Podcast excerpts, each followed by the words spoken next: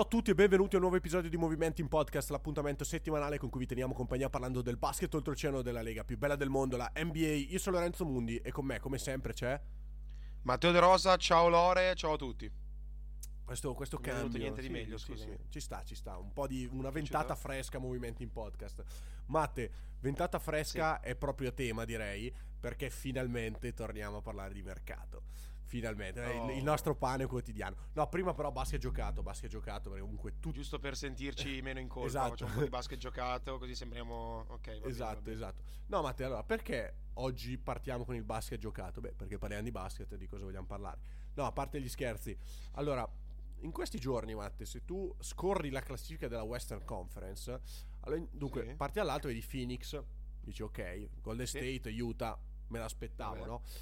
Ehm, salto un attimo questa, poi dici, beh, Clippers quinti, ci sta, dai, fuori Leonard.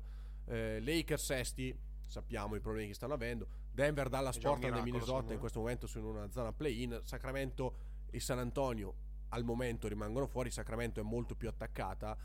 Ehm, OKC, Houston e New Orleans a chiudere.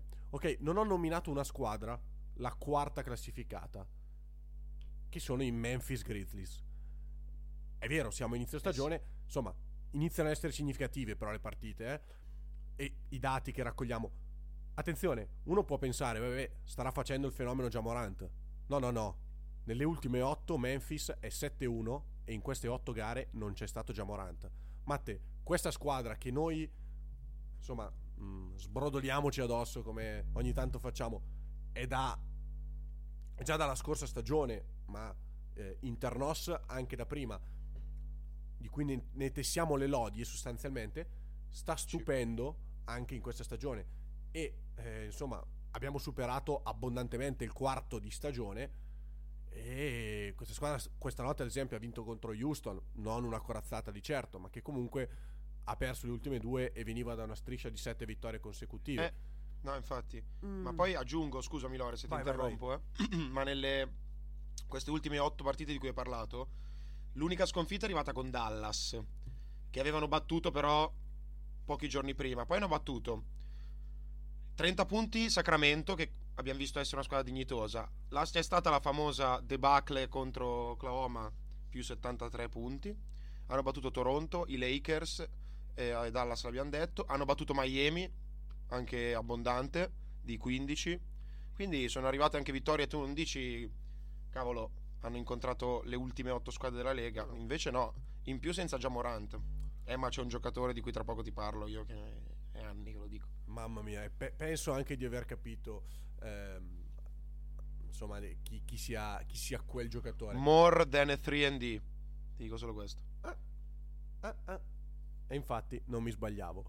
Allora, Matte, dato che tu ti vorrai soffermare su di lui, attualmente secondo scorer dei Memphis Grizzlies, Sì. giusto? Credo di aver capito allora di chi, di chi stiamo parlando. Io parlo di- degli altri due, eh, due giovani, Desmond Bain, eh, pick al draft dello, dello scorso anno, trentesimo a pick al draft dello scorso anno, attenzione però ha già 23 anni, ma questo non è necessariamente un male perché sta dimostrando di essere pronto, un classico giocatore pronto per giocare in NBA, sta facendo davvero eh, molto bene, quest'anno 16.4 punti di media, 39,9, quindi 40% da tre punti su eh, sostanzialmente 6 tentativi piuttosto abbondanti, anzi 6.6, quindi più di Mhm. 6 tentativi e mezzo. Sta facendo davvero benissimo ed è un giocatore che a me piace tantissimo. È sicuramente stato avvantaggiato da eh, questa insomma, situazione in cui ehm, Jamorant è, è fuori. Poi parleremo anche questo momento. In questa streak di 8 partite viaggia a quasi 20 punti di media e attenzione, c'è da sottolineare che lui ha segnato solamente due punti nella partita contro Oklahoma, di cui, in cui Wow. hanno vinto di 73, se no sarebbe molto più alta la media eh, punti in questa streak. E insomma, sembra anche sposarsi abbastanza bene con, con Jamorant. Secondo me mh, è un difensore nella media e questo è un po' un peccato, soprattutto con il fisico che ha, però eh, può migliorare per essere proprio partner in crime di, di già. Eh, Mhm. Altro giocatore Matte che sta dominando da quando non ehm, da quando già eh, è infortunato. Ricordiamo che Morant è infortunato e in più è entrato nel Health and Safety Protocol della NBA legato al Covid. Quindi mh, insomma non, non si sa ancora quando, quando rientrerà. Altro giocatore che sta dominando in sua assenza, Jaren Jackson Jr. E direi che di questo devono essere particolarmente contenti i, i Memphis Grizzlies che quest'estate gli hanno offerto un rinnovo, un quadriennale da eh, 105 milioni se non erro. Giusto. E obiettivamente qualcuno all'inizio aveva storto il naso. ehm, in realtà se il giocatore eh, insomma dovesse rimanere integro eh, fisicamente si tratterebbe di una steal perché è una, una quarta scelta ed è un giocatore probabilmente da massimo salariale se dovesse, se dovesse stare bene come eh, sta dimostrando in questa, in questa streak senza già in stagione viaggia a 16 punti e mezzo eh, 35-8 dal campo per un lungo che comunque tira 6 triple a partita con quella meccanica che più vedo più mi fa sorridere ma oh se la butta dentro cosa vuoi dirgli? Certo. e, e soprattutto Matte eh, insomma ultimamente sta, sta letteralmente trascinando ehm, da solo cioè non da solo perché sta giocando di squadra però è lui la, la stella di, di Memphis in queste partite. E a proposito eh, hai nominato il, il tuo pupillo poi ti lascio, ti lascio parlare. Dylan Brooks proprio su Jaren Jackson Jr mi sembra che abbia rilasciato un'intervista in cui diceva eh, sei, un, sei il nostro ragazzo da 20 milioni è giusto che in assenza di, di Jamorant tu ci trascini e lui in questa streak stanotte contro Houston non ha giocato comunque sta viaggiando a 21 punti di media 5.4 rimbalzi 41% da 3 punti 51% dal campo insomma direi che non sta facendo proprio malissimo No. E tra l'altro, noi ti ricordi che inizio anno avevamo parlato del fatto che. eh, anzi, questa cosa te la dico dopo perché te la voglio chiedere. Innanzitutto, inizio a parlare del secondo realizzatore di Memphis dopo Jamorant, che è appunto Dylan Brooks, come hai detto tu prima, che è stato, secondo me, un difensore. eh, allora, sopravvalutato, nel senso che è un ottimo difensore, ma non è il difensore che banalmente NBA 2K eh, ha, ha creato o, o comunque le, le aspettative su di lui sono, sono altissime difensivamente ma è un, è- è un- è un difensore sopra la media sicuramente Sì. però non, non è uno di quei difensori che ti cambia la, la- la- la squadra ecco non è facciamo un nome a caso non è Matisse Taibul che fa tirare 6 su 20 a Curry mamma mia che, e poi ne, ne parleremo. Ha fatto una partita pazzesca. È mostruoso lui. E, mm, se non si era capito, mi piace molto. Tybull. E anche Brooks. E, però è un attaccante sottovalutato. Brooks. Cioè, è stato appellato per, eh, per tempo, tanto tempo, come 3D puro. In realtà è- ha un arsenale offensivo importante. Sì. Ha, ha un, un ottimo ball handling, è un ottimo ball creator, secondo me, per, ess- per avere il ruolo che ha. E a me piace, a me piace molto. E, mm, insomma, eh, ha giocato solo 13 partite perché ricordiamo che veniva da un infortunio. Eh, ma è uno di quelli che È eh, entrato, se fa il salto di qualità. anche lui nel, nel, nell'Health and Safety Protocol eh, ultimamente, è rientrato questa Sì. notte se non sbaglio. E diciamo che è un giocatore che ehm, appunto può essere l'ago della bilancia. Ovviamente il suo fardello è sempre stato quello della continuità. Quindi lo aspettiamo lì al, al varco perché a me, a me piace, piace tantissimo. La domanda che volevo farti su Jaren Jackson Jr. Sì. è che quando è arrivato eh, Steven Adams, considerate proprio le qualità eh, dal, ehm, dai- dal- dall'arco di tre punti di Jackson Jr., avevano detto: Vedrai che ci saranno tanti possessi, tanti, tanti quintetti con Brandon Clark e Jackson Jr., con Adams in panchina. Io credo che, che sia rimasto nell'ordine di idee di Memphis, nonostante non l'abbiamo visto così tanto. Cioè, Brandon Clark forse si è dimostrato meno di quello che si pensava Bravo. Soprattutto, so- soprattutto per me che era un altro dei miei pupilli, un po' esagerato questo. E in realtà eh, Steven Adams e Jackson Jr. hanno trovato una quadra. Cioè Steven Adams, dobbiamo, dire- dobbiamo dirlo, cioè, sta, sta facendo bene, eh, numeri non esorbitanti, una- un- quasi 9 rimbalzi a partita, più di 7 punti. E tra l'altro quasi tre assist, eh? attenzione. Eh, lui, secondo me, è un passatore sottovalutatissimo in situazioni dal gomito, così ha Dal un gomito, eh, ma per- esatto. molto molto alto. perché la sua paradossalmente la sua non pericolosità fuori dallo smile lo rende super pericoloso all'interno dello smile e quindi la, la difesa tende a, a collassare all'interno vabbè ehm, hanno, perso, hanno perso Grayson Allen quest'estate giocatore eh, diventato fondamentale per le rotazioni di Milwaukee quindi figuriamoci a Memphis ma appunto hanno trovato Desmond Bain che probabilmente se il draft si rifacesse oggi sarebbe top 5 Mm, non lo so, sicuramente sì. in lottery. Sicuramente in lotta, Sicuramente beh, in sicuramente, ne- sicuramente nella top 10, f- forse anche in top 5, considerato, Adesso considerato poi il livello raggiunto da, quelli, da tanti di quelli che erano sopra di lui. È un giocatore molto importante. C'è stata anche una, una conferma comunque di un, di un essere un buon giocatore di dotazione di Melton, che comunque è un giocatore di, di intensità, eh, che ha punti nelle mani. E, e Lore, qua va... Qua io devo, devo fare mea culpa perché vedendo quest'anno un po' i Memphis Grizzlies l'importanza che ha Kyle Anderson. Io è un giocatore che sopportavo a malapena, credevo veramente, era uno di quei giocatori, ho avuto un periodo eh, in cui mi chiedevo cosa ci facesse all'interno della Lega, ma in realtà è un ottimo difensore sul perimetro, è grosso, è lungo, e ha, una buona mano anche da, anche da fuori, cioè è un giocatore molto importante che si sposa bene con, ehm, con la struttura di Memphis e, e in tutto questo appunto il momento migliore della stagione, averlo senza Morant, non lo so, si può parlare di Morant cancro, no? Non credo. Però sicuramente potrebbe anche far riflettere eh, già Morant al momento del suo rientro. Magari una gestione diversa di, di alcuni possessi può elevare la squadra e non dico renderla una contender, ma renderla ancora più interessante poi quando, quando ci sarà la post-season. Comunque noi è, è anni che lo dice, cioè è anni no, però da quando c'è stato questo nuovo ciclo a Memphis è una delle squadre meglio allenate della Lega, è una delle squadre più coerenti a se stessa, nel senso che non- il tanking è una cosa che hanno abbandonato da tempo e ogni anno puntano sulla crescita individuale dei giocatori che hanno per poi crescere collettivamente e ogni anno vedi qualche tassello in più. E quindi a me, io guarda, sono solo, sono solo contento della loro, della loro crescita.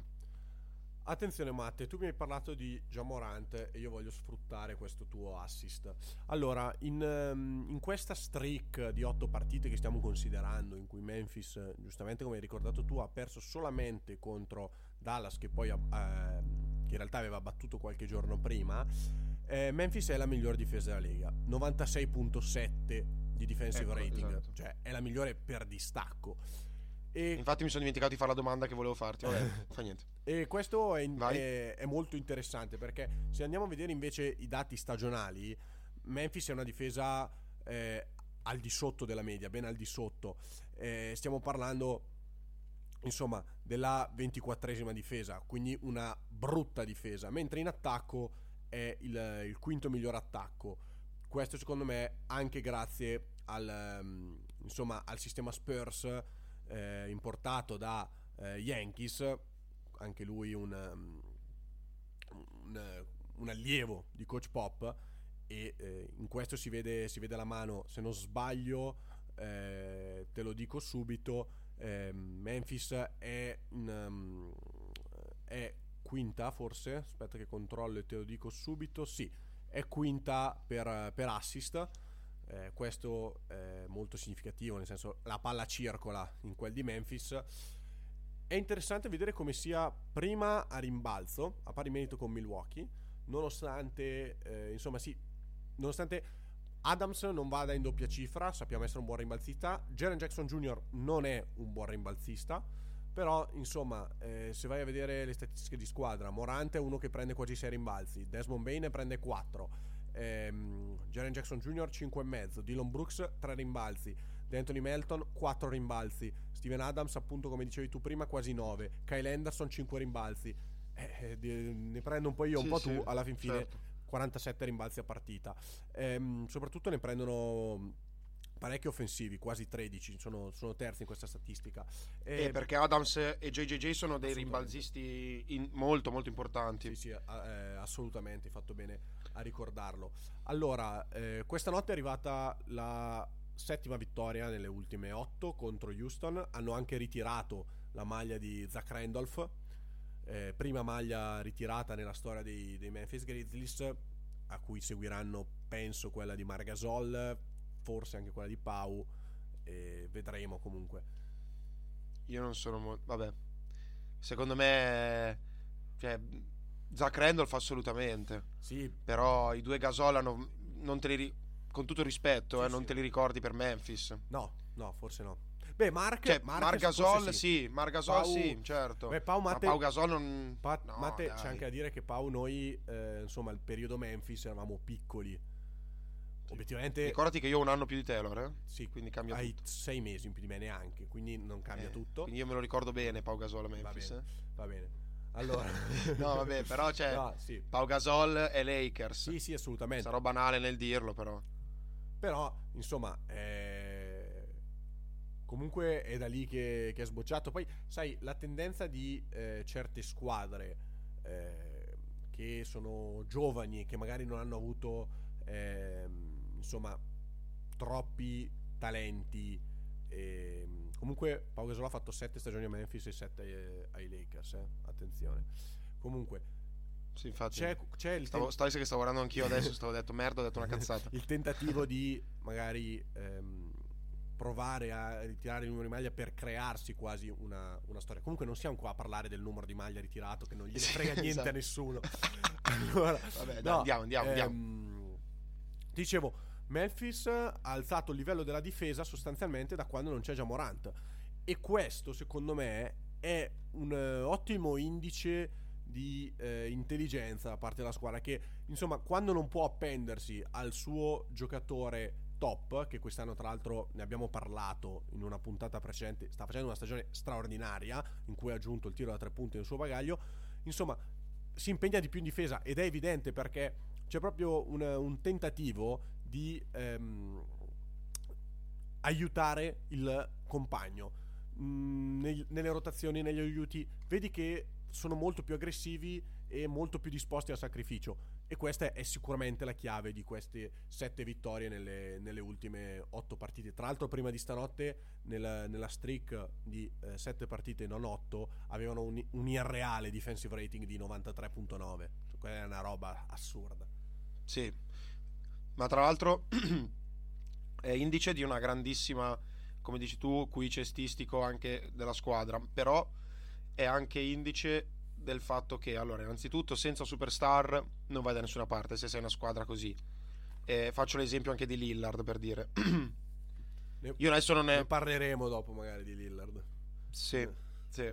Non, adesso non voglio esagerare, però la ten... cioè, Portland è la peggior difesa.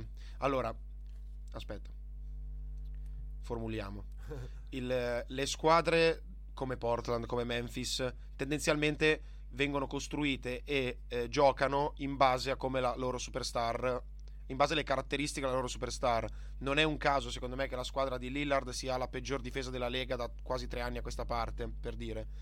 Quindi il fatto che eh, non ci sia Morant e la squadra riconosca questa, questa debolezza di non avere, avere meno imprevedibilità davanti e che si chiudano a proteggersi è, è sintomo di un eh, è qualcosa di importante è qualcosa di molto importante secondo me perché, eh, perché sicuramente Morant credo sia un difensore migliore di Lillard ma mh, sicuramente è uno di quelli che può caratterizzarti in negativo la difesa. Assolutamente sì quindi se tu rimani squadra esatto è molto leggero eh, è più atletico di Lillard forse da un certo punto di vista però eh, se tu rimani diciamo la squadra di Morant anche senza Morant eh, sicuramente non fai 7-1 con queste squadre. Riconoscere del tipo ok non possiamo permetterci di subire due canestri facili perché non possiamo segnarne due facili di là è, qual- è un passo in più. È un passo in più che, di- che differenzia le-, le, buone squadre dalle ottime squadre dalle grandi squadre. E- e- ed è la mentalità quindi io, io con- condivido assolutamente quello che hai detto e sono molto sono soddisfatto no, di aver parlato bene negli anni di Memphis perché, perché comunque se lo meritano se lo meritano e Matte, se non hai altro da aggiungere, si- No. siamo a 20 minuti su Memphis. Esatto, no, infatti volevo introdurre. Volevo introdurre. Allora, Diciamo che dalla, dalla- da una squadra che ha, ha costruito negli anni un, un core solido, ce n'è una che deve smantellare e ripartire un po' da zero. Stiamo cambiando conference, siamo da tutt'altra parte del- dell'America, siamo a Indianapolis, gli Indiana Pacers. Cosa sta succedendo a Indiana? Allora, piccola premessa, poi ti lascio la parola. Eh, È nell'ultima settimana, credo sia arrivata proprio. là- Allora, nell'aria c'era già un- una sensazione di, di rebuilding. Io credo da quando hanno preso Carlisle, nel senso che la squadra ovviamente non è, non è a livello per competere con i top team del, dell'Eastern Conference. Carlisle secondo me è stato preso nella direzione di eh, quest'anno va così e poi ricostruiamo insieme con uno dei, dei massimi guru no? da quel punto di vista. Ecco, però Matte, scusami, io qua voglio Sì. interromperti. Cioè, secondo te è logico prendere Carlisle, che probabilmente è uno dei top 3 allenatori mh, di- del, del, del ventunesimo secolo, per ricostruire una squadra? Beh, però probabilmente Lore Carlisle era d'accordo, che non credo che ci fosse stata solo Indiana a offrirgli una cosa. Probabilmente tu prendi uno dei top 3 allenatori perché ti sa portare da 0 a 8, non perché ti sa portare da 6 a 7 e mezzo, capito? Credo io. Poi, certo, cioè nel senso che vedere Carlisle in un contesto migliore anche a me farebbe più piacere. Non so, io mi sento di Ma- criticare anche questa di scelta di, di Indiana, eh, sinceramente. Cioè, sono. Allora, Di scegliere uno come Carlisle, beh, oddio. no, Meglio prendere no, no, uno come Carlisle che prendere uno giovane un Silas un su al- tutti. Sono d'accordo. Esatto, capito. Però sai, insomma, io, Indiana aveva una squadra, secondo me, mh, discreta. Ha una squadra da playoff. Sta andando Sì, gli male. mancava quella roba lì. Sta andando male, senza dubbio. mm, Sta, sta facendo molto male. Eh, insomma, quando è uscito l'articolo di eh, Shams e Bob Kravitz in cui annunciavano di, di questa volontà, tra virgolette, di, di Indiana di smantellare, Indiana era 10-16. Eh, cioè, sta andando malissimo. E la situazione non è che è cambiata tantissimo. Sono, hanno vinto No. due partite, sono 12-16. Sono comunque ampiamente fuori dalla corsa al play-in. Cioè, non, non ampiamente fuori perché sono una partita e mezza. Sì, Però ci sono sono ampiamente fuori le loro aspettative. Sì, ma poi, poi ci sono tante. Cioè, tra Indiana e il, e il play-in ci sono di mezzo New York e Toronto. Sì, sì. Che sono anche queste tutte e due fuori dal play-in. Poi c'è Boston, Atlanta, Charlotte, Washington. Cioè, io tutte queste squadre probabilmente le vedo Eh, meglio certo. di Indiana. Indi- Ma certo. Indiana poi sta avendo problemi di infortuni perché eh, TJ Warren dalla bolla sostanzialmente non è, non è più stato visto. esatto. Eh, Ehm, no, comunque Vai, vai. il discorso era, era nell'aria uno, uno smantellamento. Io credo che la scelta di Carlisle vada in quella direzione lì. Poi, che sia giusto o sbagliata, lo rivedremo secondo me tra qualche anno. Eh, però, insomma, Levert, Sabonis addirittura, uno tra Sabonis e Turner, o addirittura entrambi. entrambi, sembrano sul, ehm, con le valigie già pronte, insomma. A me dispiace che non ci sia anche Brogdon in questa lista, ma per il giocatore, che è un giocatore che meriterebbe altri lidi, sì, c'è da dire, Matte, che Brogdon ha rinnovato quest'estate. esatto, esattamente, stavo, stavo per arrivare lì. Non Non c'è neanche Tori Craig in questa lista di partenti. Io Tori Craig. Perché i Lakers non possono prendere Tori Craig? Beh, farebbe, farebbe molto comodo ai, ai Lakers. Porca miseria, giocherebbe 48 minuti e resterebbe lì anche quando tutti vanno via. eh. Un giocatore come Tori Craig in questo momento ai Lakers credo che sarebbe quasi più importante di Anthony Davis. Vabbè, se Anthony Davis continua così, lo, è, sì. lo è sicuramente. No, comunque. ehm, Allora, cioè, forse, forse ho iniziato a capire il tuo discorso. Cioè, tu dici: se tu devi prendere Carlisle per, far, per ricostruire con magari un, eh, un, un Brogdon Sabonis, anche banalmente, allora può avere già un senso. Se tu invece devi smantellare tutto, mi sembra quasi strano che Carlisle abbia accettato l'incarico. Ecco. Però eh, ci mancherebbe altro. Cioè, a questo punto è vero che è stato mandato via, però potevi allenare Doncic e ti ritrovi a allenare, eh, non lo so, ehm, cioè, Justin Holiday. Io, io Matteo, ho paura che non ci fosse così tanto nell'idea di Indiana quest'estate quello di smantellare.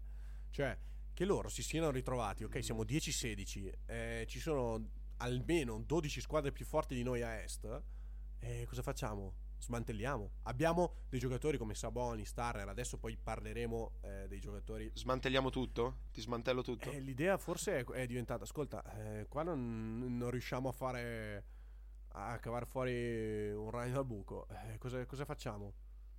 Smantelliamo, perché poi sì, le, sì, l'NBA, no, apro tutto. L'NBA purtroppo, l'NBA funziona così, nel senso... Certo, eh, è molto rapida in questo. Esatto se vedo che la mia squadra non può essere competitiva ora, devo sperare e devo fare in modo che sia competitiva domani. Indiana non è neanche un gran mercato, ok? Mm, Indianapolis non è una città che attrae. Mm, non, so, no. no, non, ricordo eh, firme di grandi free agent a Indiana. Quindi Indiana si ritrova costretta a costruire attraverso trade o draft, sostanzialmente. Sì, un po' come ha costruito questa squadra, perché comunque eh, Brogdon è arrivato via Sign Trade, Sabonis è arrivato nella, nella trade di Oladipo, eh, insomma... Ta- Ma anche andando più indietro. Tarr via draft, Levert è arrivato via, via trade, Paul George è stato scelto al draft, insomma è, que- è questa la, la, situazione di Indiana. Non, non pot- ed è la situazione di, tanti, fra- di tante franchigie. Non posso sì, sì. firmare dei free agent, devo costruire attraverso il draft o le trade. In questo momento, secondo me, Indiana ha l'idea di ricostruire totalmente attraverso il draft perché ha una squadra di medi buoni giocatori. Secondo me, eh, anche ha salari vantaggiosi. Mm.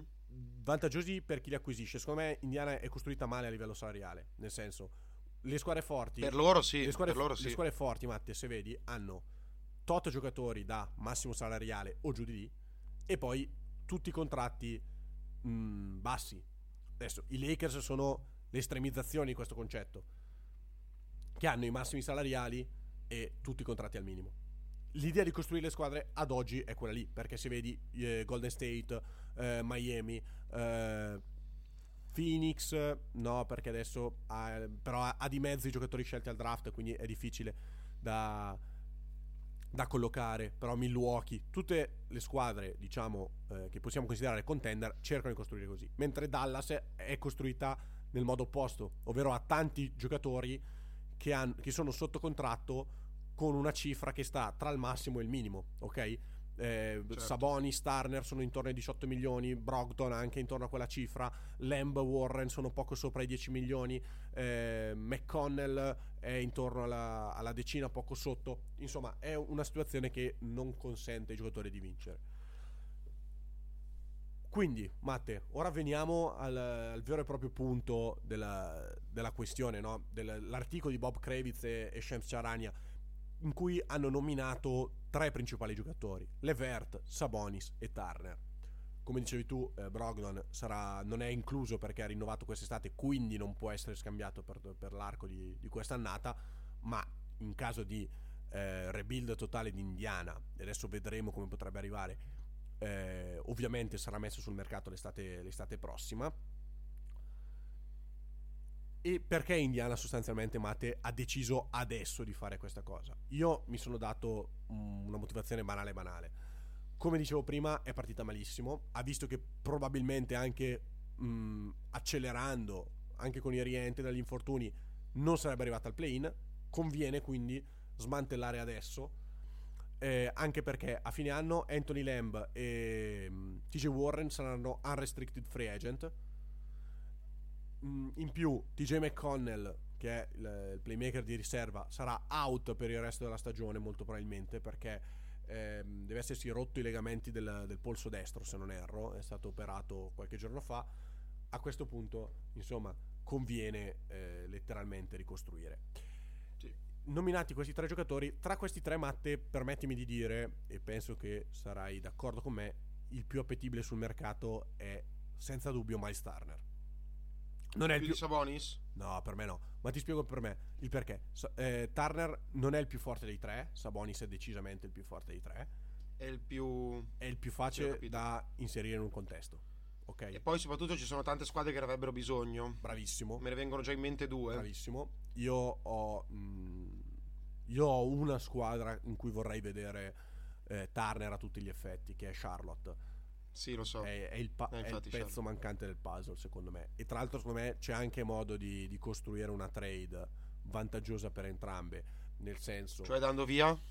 Charlotte sarebbe? PJ Washington Ok. giovane interessante che però per me è un po' limitato in quel di Charlotte cioè adesso sta facendo molto bene ehm, il ruolo di, di backup del 5 con un quintetto piccolo però insomma Però ai playoff non è credibile. è un po' limitato no, no, non lo so è un po' limitato secondo me in quel ruolo lì cioè era un Sì, giocatore sì, che sì, l'anno no, scorso certo. partiva in quintetto quest'anno con l'esplosione di Bridges è stato spostato a- alla second unit per me è quasi un peccato e comunque ricordiamoci che i giovani poi vanno rinnovati e non puoi permetterti di dare troppi soldi a un giocatore che ha un ruolo limitato nel tuo contesto quindi Certo, PJ certo. Washington eh, Book Knight che Ah, io penso che Charlotte per prendere uno come Turner possa essere disposta a sacrificarlo. Sta facendo molto bene quindi potrebbe essere anche vantaggiata da questo momento di insomma di, di bump di, di Book Knight e poi vabbè salary filler quindi o Isha Smith o Mason Plumley giocatori comunque non, non rilevanti.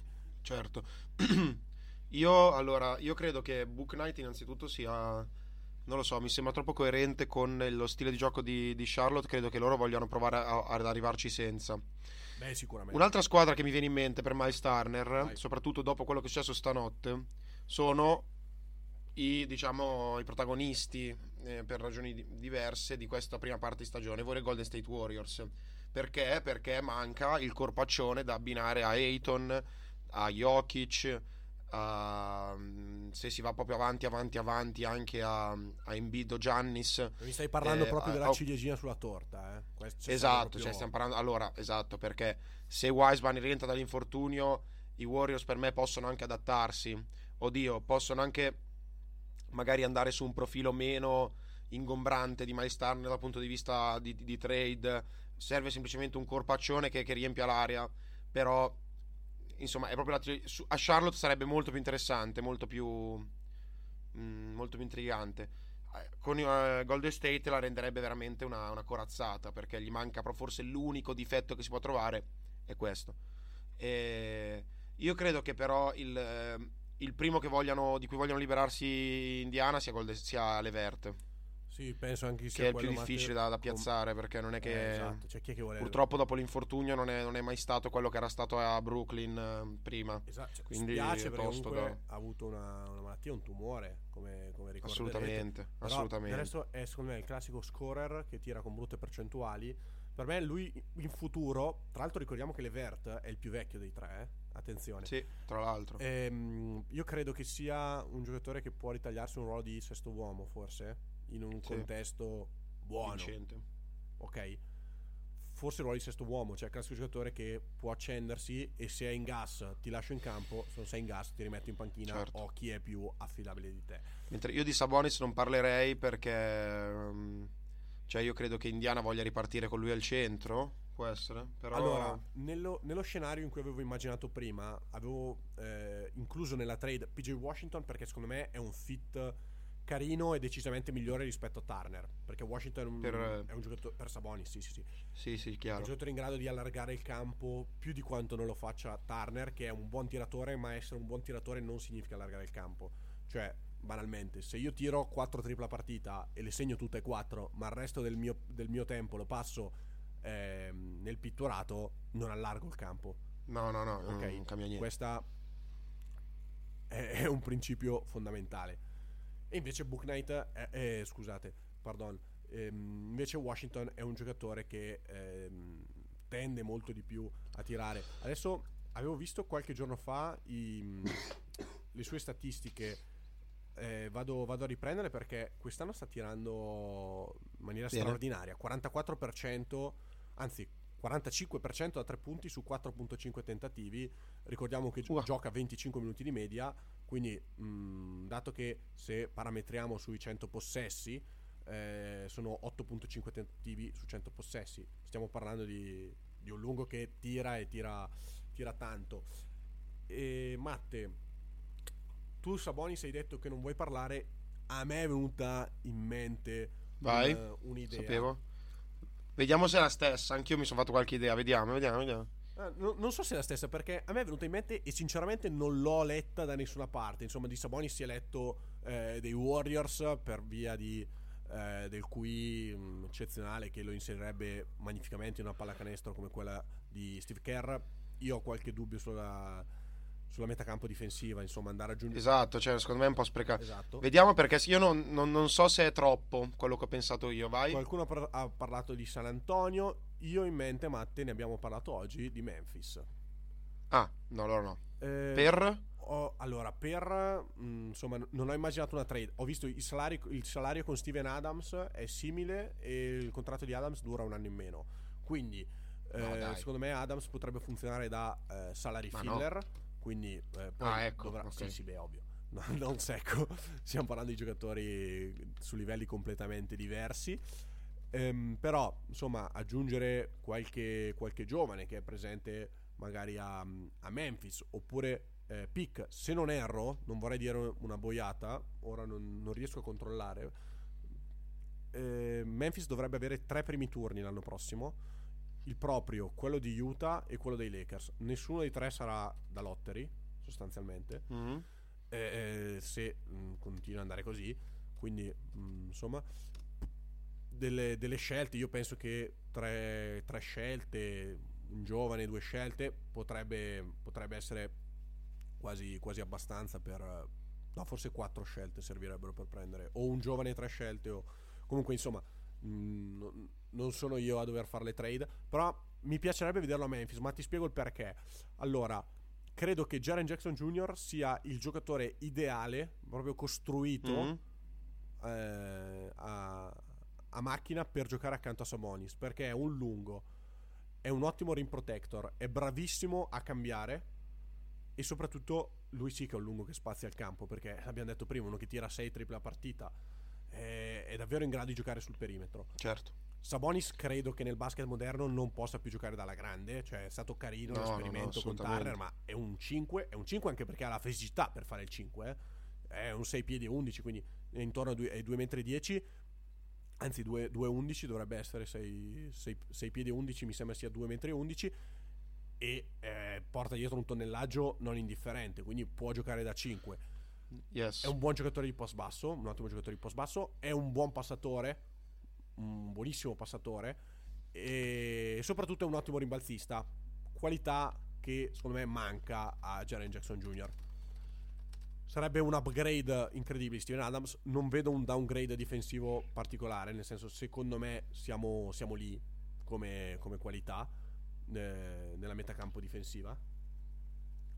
Quindi ehm, insomma, mi, mi piacerebbe. Poi posso dirti una cosa, Matte?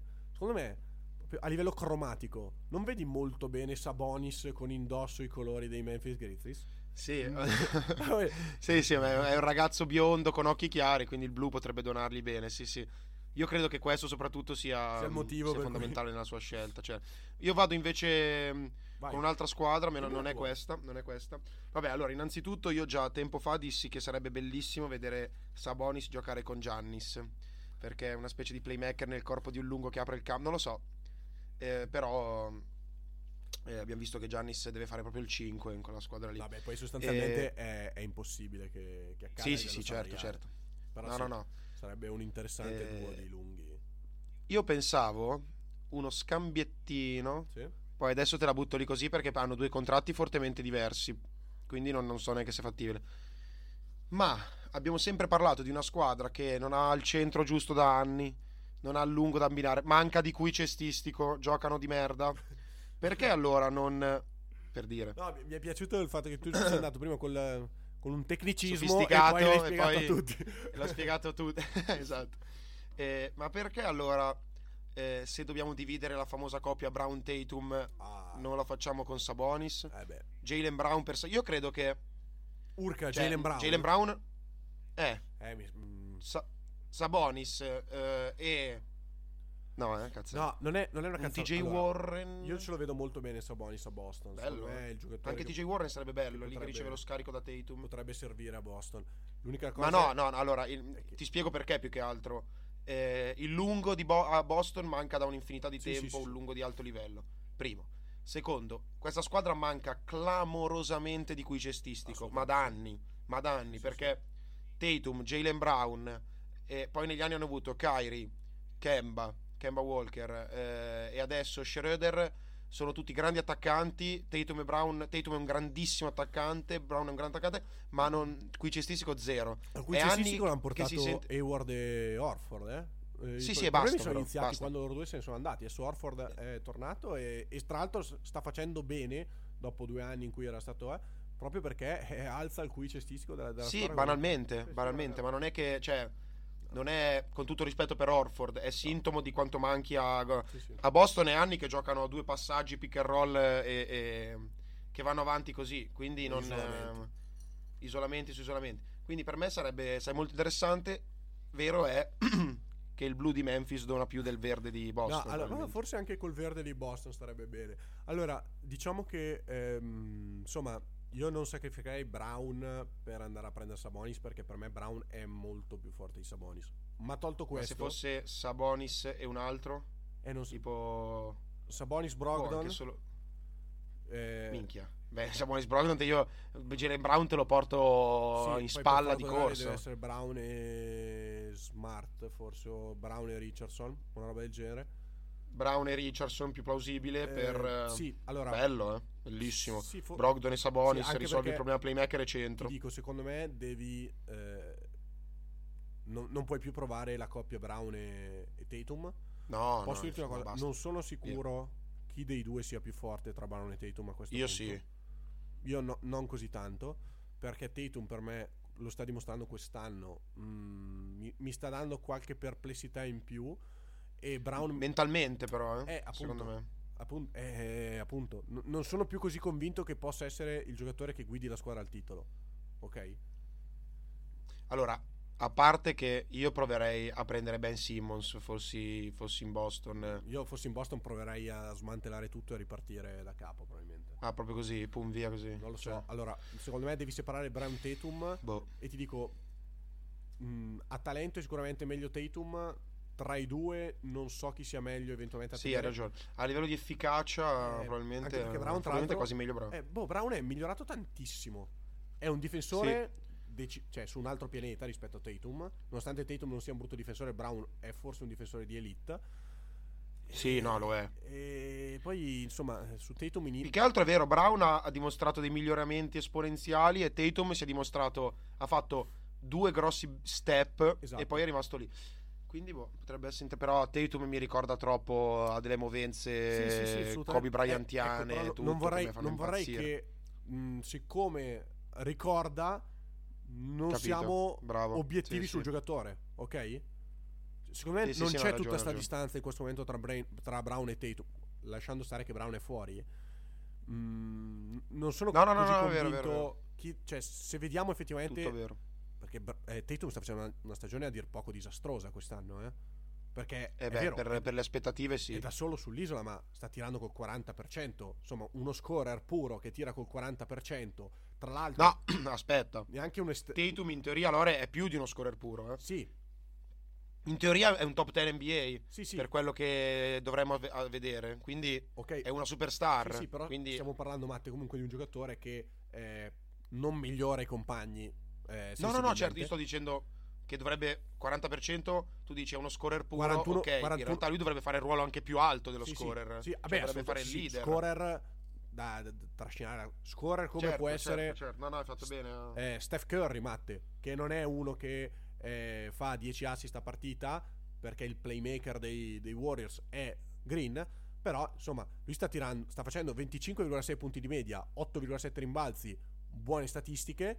Però se mi tiri col 41% dal campo e prendi 22 tiri a partita e con il 32% da 3, eh, Matte, qualche dubbio No, no. inizio, eh, qualche dubbio in più ce l'ho. Eh, Brown ha dimostrato forse più solidità. Comunque, mh, tralasciando questo, Sabonis effettivamente può essere un eh, interessante per Boston. La mia perplessità, Matte, però, non è tanto sullo scambio che poi in qualche modo costruisci, è se Indiana vuole ricostruire, non penso Sì. che vada a prendere Jalen Brown. Perché Jalen Brown è un altro di quei giocatori che, eh, insomma, Jalen Brown sarebbe il giocatore più forte, addirittura. Cioè, nel senso, do via Sabonis, che in questo momento è il mio più forte, mi arriva Brown, che è addirittura più forte. Mm. Se Indiana vuole ricostruire, e come abbiamo detto ehm, in apertura di, di, questo, di questo topic deve farlo attraverso il draft o attraverso le trade, ma non è abbastanza forte per farlo attraverso le trade, secondo me, in questo momento. Soprattutto si scambia Sabonis e Brogdon, ma stiamo parlando tra l'altro di, di, un, di un, avvenimento molto futuro. Se ottengo indietro Jalen Brown, mi sto un po' incartando, però adesso arrivo al punto. eh, sì, sì, no, esatto, se, sto aspettando se, io con, con no, ansia. Ah, se ottengo indietro Jalen Brown, non riesco a tankare, banalmente. No, no, esatto. Dipende, dipende, certo, certo. No, ma io dicevo era proprio a livello di fit. Sì, sì, sì, vabbè, è, è un fit sicuramente interessante. Adesso ovviamente diteci la vostra. Dove, dove, vorreste vedere Levert, dove vorreste vedere Turner, dove vorreste vedere Sabonis. E a sto punto ci leggo anche Brown e Tatum sì o no. eh, anche se siamo stati abbastanza eh, influenzanti da questo punto di vista.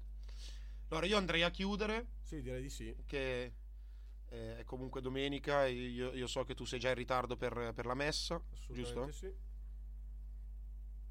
attimo di silenzio imbarazzante. eh, i, no, rimandiamo l'appuntamento sempre a settimana prossima. Sempre a orario messa, no scherzo, basta, basta, basta riferimenti. Eh, non risultiamo ringrazio te Lore. Matteo, che poi eh, ci No, no, infatti, infatti, nessuna blasfemia, una battuta simpatica. Eh, dicevamo, rimandiamo gli appuntamenti a settimana prossima. Eh, diamo un'ultima chance a Portland prima di distruggerla in puntata completamente, visto che già oggi era. Guarda era arrischiato. Ho già, ho già pronto pagine e pagine di, di insulti eh, a Portland. Di... Infatti, infatti Tanto vedo, Portland vedo che ha, ha, licenziato il suo, il suo GM. Attenzione. Sì, es- infatti, eh, dopo l'investigazione. Dobbiamo parlarne oggi, ma eh, questa sì, cosa di Indiana. siamo andati un po' lunghi come al solito. Quindi... Però ha licenziato il suo GM sì. dopo l'investigazione privata per eh, insomma un, un, ambiente di lavoro ostile con lui. E eh, sembra, sembra che eh, ci sia più possibilità di muoversi con eh, Cronin che, che, è subentrato a, a Ogili. Ultima cosa, poi Matti ti lascio chiudere la chiusura, certo. scusami il gioco di parole, tra tre giorni, il 15, apre ufficialmente il mercato delle trade, cioè si poteva già fare delle trade, però dal 15 dicembre anche i giocatori che hanno cambiato casacca questa quest'estate potranno essere scambiati. Esatto. Quindi, Tra l'altro, il, se il mercato delle trade ce lo immaginiamo come il negozio della Apple quando esce un nuovo iPhone, Lore è quel personaggio che dorme fuori con la tenda esatto. ed è il primo a entrare. Esatto. Quindi leggo proprio. Per te è il Natale il 15, esatto. tu festeggi il 15. Io, io festeggio il 15, sì, assolutamente. e poi eh, non vedi l'ora che inizia a esplodere sì, no, beh, poi, poi, eh, esatto perché poi in realtà il 15 non è che è la deadline esatto, per un 15... mese non succede niente no esatto però eh, qualche giorno fa ho letto, no, un paio di giorni fa, eh, Voge ha detto che si sta muovendo qualcosa intorno alla situazione Simmons. Eh. Attenzione anche su quel fronte, oggi Speriamo. ne abbiamo parlato, ma eh, insomma... Ma ci sono tante di quelle situazioni ah, sospese esatto, che fa ci, paura. Ci sono, ci sono, tante situazioni sospese. Kyrie Irving, Kyrie Irving ha, detto, ha, detto, espressamente eh, tornerò a giocare a basket solo dopo una trade. Sì, sì, no, infatti ormai è finita l'esperienza, sì, sì, beh, l'esperienza di Kyrie a Brooklyn beh, e vediamo. Kyrie è abbastanza imprevedibile, quindi magari potrebbe... Attenzione perché a Milano non sta, forse vorrebbe liberarsi di Jerian Grant e quindi potrebbe essere un, un, un interessata la situazione Simmons e Irving. Eh? Attenzione. Vabbè, mi, mi sveglio tutto sudato poi. I tifosi di Milano si svegliano tutti sudati. Allora, rimandiamo gli appuntamenti settimana prossima ringraziamo i nostri ascoltatori, ringraziamo la famiglia True Shooting e io ringrazio sempre te Lore, è stato come sempre un piacere. Torneremo anche a parlare solo di basket giocato e non solo di mercato o di alternare due cose come fatto oggi. Un saluto, un ringraziamento, a domenica prossima. Ciao a tutti, come sempre è un piacere, io vi lascio con solito con la mia solita pillola di cultura, ovvero un saluto ai nostri 25 ascoltatori.